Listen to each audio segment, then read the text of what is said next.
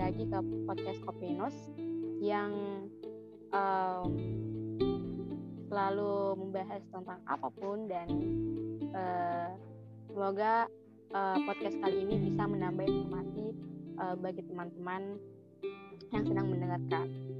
Dan uh, uh, mari kita ngopi sambil nge-podcast. Uh, kenalin aku Reski host sementara di podcast kali ini uh, jangan lupa teman-teman selalu pantengin aktivitas uh, Kopinus melalui berbagai platform yang telah disediakan ada Instagram, ada Twitter, ada email dan dan uh, akun sosial media lainnya. Nah, mungkin uh, kali ini uh, kita bakal bahas digital campaign. Mungkin teman-teman ada yang baru dengar uh, uh, tema podcast kali ini atau udah atau uh, udah udah nggak asing lagi dengan tema podcast kali ini. Nah mungkin untuk mempersingkat waktu aku kenalin narasumber kita yang uh, luar biasa uh, di podcast kali ini. Halo kak. Halo halo. Uh, mungkin karena tak kenal maka tak sayang mungkin uh, kak kakak narasumber bisa memperkenalkan diri dulu. Oh saya Dendi. Uh, Dendi Arifianto saat ini saya kerja di lembaga negara. Uh, saya juga pengelola website uh, pertunipasuruan.or.id. Mungkin itu ya karena saya akhirnya saya dipanggil ke sini ya. Sebenarnya saya nggak nggak terlalu paham bener digital campaign itu kayak gimana. Saya hanya tahu keraknya saja mungkin. Cuma ya karena mungkin saya pengelola website itu jadi jadi tahu jadi mungkin itu bukan begitu atau gimana ya udah udah udah udah udah sesuai dengan menurut kak Dendi oke mungkin uh, karena kak Dendi sendiri yang uh, fokusnya untuk menjadi sebagai pengelola website dan pembahasan kita berhubungan dengan podcast kali ini yaitu digital campaign. Mungkin Kak Dendi bisa ngejelasin kepada teman-teman pendengar Sobat Forbis apa sih itu digital campaign? Ya digital campaign itu ya kampanye digital kampanye melalui platform-platform digital sebenarnya. Kampanye sendiri itu kan artinya usaha untuk mendapatkan dukungan ya cara simpel ya saya kira. Dukungan itu bisa berubah apa pun uh, dukungan politik uh, dukungan moral dukungan sosial dan sebagainya. Dan fungsi campaign itu kan uh, yang paling utama kan memang menyadarkan masyarakat. Menyadarkan masyarakat setelah itu dia persuasif dan mungkin ada aksi yang bisa menjurus ke berubahnya kebijakan. Nah, apalagi kalau kita ngomongin ya saya belum ngomong ya tadi ya saya tunanetra ya. Jadi saya pasti tidak jauh dari yang namanya inklusif difabel gitu ya inklusif disabilitas. Lagi kalau kita ngomongin disabilitas yang notabene mungkin banyak orang yang nggak yang nggak begitu paham atau mungkin hanya sekedar tahu tapi tidak sadar. Nah itu sangat eh, kampanye melalui platform-platform digital itu memang sangat diperlukan apalagi hari ini ya hari ini orang-orang berjibun berbotong-botong maksud eh maksud saya berbondong-bondong untuk uh, menggunakan internet gitu karena relevansi sekarang kan kita harus menjaga jarak gitu. lebih baik di rumah lah apalah apa gitu yang harus kita lakukan kalau di rumah jauh dari anu terus supaya kantor kita tetap jalan gitu ya harus pakai internet kan gitu ya pasti orang-orang pasti uh, mulai membuat ini apa namanya konten di YouTube di uh, podcast kayak kayak Kopinus ini atau di tulisan lah esai atau cerpen gitu di platform-platform yang memang men, uh, memang un untuk itu gitu. Dan uh, mungkin uh, Kak Deni sendiri tadi sudah ngejelasin diri Kak Deni bahwa Deni ini tunanetra ya, terus juga mungkin kita ngeba uh, terus juga uh, fokus di Kadendi itu uh, tentang inklusif difabel ya kak iya Oke, mungkin uh, Kak bisa ngejelasin apa apa di digital campaign itu ada macam dan berbagai jenisnya kak atau bagaimana kak? Maksudnya gimana nih? Saya kurang paham pertanyaannya. Uh, jenis macam apa nih? Macam macam dari digital campaign apakah ada jenis digital campaign yang mungkin fokusnya isu ini kak atau mungkin digital campaign yang fokus uh, isu ini apa atau oh. emang Iya, iya, pasti banyak macamnya kan. Saya bilang tadi usaha untuk mendapatkan dukungan kan. Nah, dukungan itu bisa politik. Ya, contohnya kampanye politik kan nggak mungkin dia bicara hal-hal untuk uh, produk gitu kan. Nggak mungkin dia bicara untuk orang harus beli produknya gitu. Ya pasti dia bicara kalau kampanye bicara ya pilih saya atau bagaimana coplos nomor berapa dan sebagainya. Karena dengan saya seperti itu seperti itu saya bisa membangun ini ini, ini gitu. begitu pula mungkin saya ya saya yang eh, merupakan seorang tunanetra di samping eh, banyak orang yang belum tahu apa itu gitu. saya mungkin karena saya memang lebih ke tulisan ya ke teks ya konten tulisan gitu saya mungkin akan uh, banyak membuat esai, esai tentang tentang saya gitu. yang yang tidak jauh dari saya yang saya amati yang saya lakukan gitu dan itu tentang tunanetra dan atau mungkin disabilitas eh, seperti beberapa contohnya saya pernah menulis uh, tentang difabel dan tantangan mencari pasangan. Itu kan karena berapa dari kami mungkin tidak seberuntung tidak kan seberuntung ya maksudnya beberapa dari kami masih mengalami hambatan untuk cari pasangan. Atau mungkin saya juga uh, pernah menulis tentang eh, ini apa anda audio description ada dalam kereta. Itu kan karena saya setiap kali jalan di kereta noleh ke jendela gitu ya. Kayaknya seru banget misalkan ada yang eh, di, eh, dibacakan gitu loh maksudnya ada yang ngomong di sebelah saya atau di speaker gitu di, di kita itu melewati apa gitu. Nah itu pernah saya tulis. Ya ya itu mbak. Bisa macam-macam kayak gitu. Nah itu saya berharapnya ketika orang-orang baca konten saya gitu ya atau baca konten tentang kampanye inklusif difabel itu orang-orang mulai tahu gitu setidaknya mereka tahu bahwa oh ya minimal ada tunanetra lah gitu di sekitarnya gitu. Minimal ada difabel gitu. Jadi kak Dendi tuh ngejelasin dia tuh banyak banget ah, yang informasi yang benar-benar yang oh ini tuh yang yang di uh, yang di, yang orang-orang di di, di di sosial media sendiri itu uh, misalnya tadi Kak Dendi jelasin di dunia politik atau mungkin uh, menyebarkan informasi bahwa di difabel ada loh di dunia ini gitu dan itu juga sebagian dari pesan yang pesan yang ingin dibawakan sama Kak Dendi sendiri dalam digital digital campaign yang dibuat sama Kak Dendi di website Kak Dendi ya. Mm -hmm. uh, Iya. Uh, ini kak, apa namanya?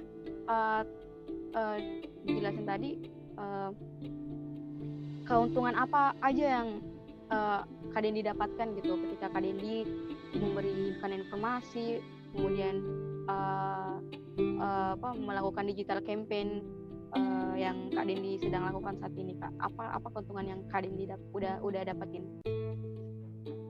eh, kalau keuntungan ini saya bingung uh, karena kalau kita bahas untuk ini pasti materi toh. Uh, saya saya saya arahnya ke sana gitu. Karena saya tidak menggunakan platform seperti uh, YouTube gitu. Jadi mungkin saya kurang beruntung ya. saya mungkin dapat uh, dapat beberapa duit ya dari dari saya menulis tapi tidak banyak karena memang uh, maksudnya kalau di media online yang memang memang sudah sudah besar ya dia perusahaan gitu pasti kan penulisnya dibayar gitu ya tapi kan saya banyak ditolaknya gitu loh nah kalau saya nulis di web saya maksudnya di web komunitas saya kan otomatis ya saya nggak dapet apa-apa gitu. Tapi saya merasa uh, puas saja seneng gitu. Karena ya saya memang bukan suka menulis ya. Uh, istilahnya it, itu hal yang bisa saya lakukan untuk saat ini gitu. Makanya saya uh, ya buat konten teks gitu. Tapi kalau ditanya keuntungan apa saja ya enggak itu saya berharapnya. Karena kan saya nggak bisa ngukur ngukur uh, lihat yang baca siapa saja gitu. Palingan kalau saya share gitu untung-untungan itu dibaca untung-untungan dikomenin untung-untungan saya di chat pribadi bilang kalau ini tulisan yang bagus. Ya itu saya sudah seneng sih. Tapi walaupun nggak digituin ya saya seneng su sudah punya satu tulisan itu uh, itu seneng banget. Kalau kita ngomong untung materi ya saya nggak ya karena saya kurang produktif atau memang karena saya uh, banyak hal-hal yang masih kurang itu sehingga banyak tulisan saya yang ditolak ya ya nggak beruntung saya. Berarti Kak Dendi ini punya kepuasan tersendiri ya Kak ketika Kak Dendi melakukan digital campaign. Bukan begitu Kak? lebih tepatnya kepuasan nulisnya kalau kampanyenya itu kan hanya sekedar bahwa saya oh saya sudah punya tulisan kenapa nggak saya share? Cuma itu. Nah, supaya orang-orang tahu. Tapi memang uh, beberapa kawan mungkin yang jadi youtuber uh, ya memang uh, seneng gitu ya uh, mereka pakai visual gitu dan sebagainya. Itu memang lebih menarik. Sekarang daripada tulisan sih orang-orang lebih cari video ya lebih cari ke YouTube lebih simpel gitu kalau tulisan kan mereka baca dan uh, agak ketat ya karena tiga detik pertama itu menentukan kan paragraf pertama uh, orang lihat wah nggak menarik nih paragraf pertama udah lewat kan terus gitu. nah, itu memang agak susah kalau sekarang memang tapi kalau YouTube mungkin uh, masih bisa bersaing lah tergantung tergantung uh, ini uh, saya nggak tahu ya secara visual itu menarik atau enggak ya tapi sekarang juga tunanetra banyak yang mulai ke sana um, aku uh, ini kak gimana sih uh, menciptakan uh, campaign yang uh, bisa membangun kepedulian terhadap sesama gitu kak hmm.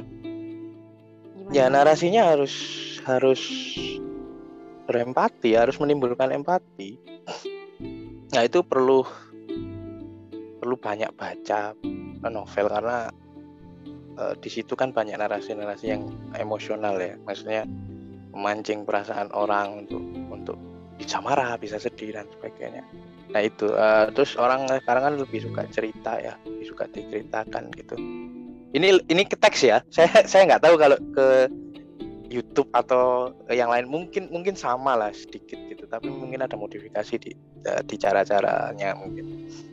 Saya rasa itu narasi yang berempati. Terus uh, untuk memancing orang peduli ya harus punya sudut pandang baru mbak. Kalau yang uh, kalau ibaratnya sama misalkan nih saya bikin uh, mbak mbak mbak Reski sama saya bikin tulisan yang sama gitu ya tentang informasi yang sama gitu. Ya ngapain saya baca tulisan mbak gitu loh. Kan gitu. Kan sama-sama.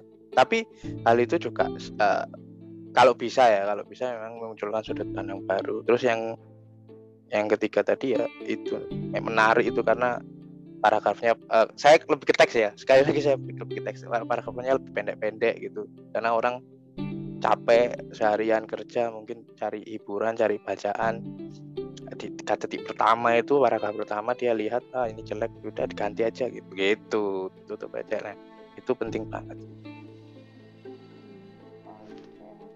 berarti betul-betul narasi yang lahir dari pandangan narasi baru yang dihadirkan uh, untuk memberikan untuk menghidupkan empati bagi yang membacanya gitu kak.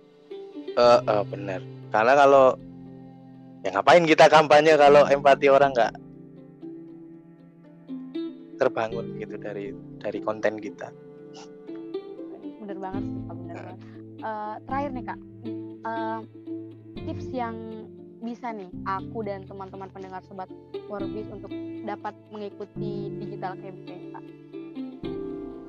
Ya itu masa butuh tips sih. Saya, saya rasa platform platform-platform digital sekarang banyak banget ya, mulai dari YouTube, apalagi Instagram, Facebook dan sebagainya. Terus mungkin uh, detik uh, kalau ingin nulis esai detik mojok dan apalagi ya kureta kayak gitu-gitu. Itu bisa bisa bisa semua orang akses gitu loh pak. Jadi ya sekarang kan bukan masalah uh, tipsnya. Sekarang uh, mau mulai nggak gitu. Karena lawan kita itu cuma satu sebenarnya untuk membuat konten itu. Males. Ya, jadi uh, jadi ya tips saya yang yang paling applicable ya bikin agenda mulai sekarang. Lebih simpelnya bikin pesan utamanya pesan utama dari konten itu apa buat satu kalimat saya itu jalan terus. Ya sesuai agenda tadi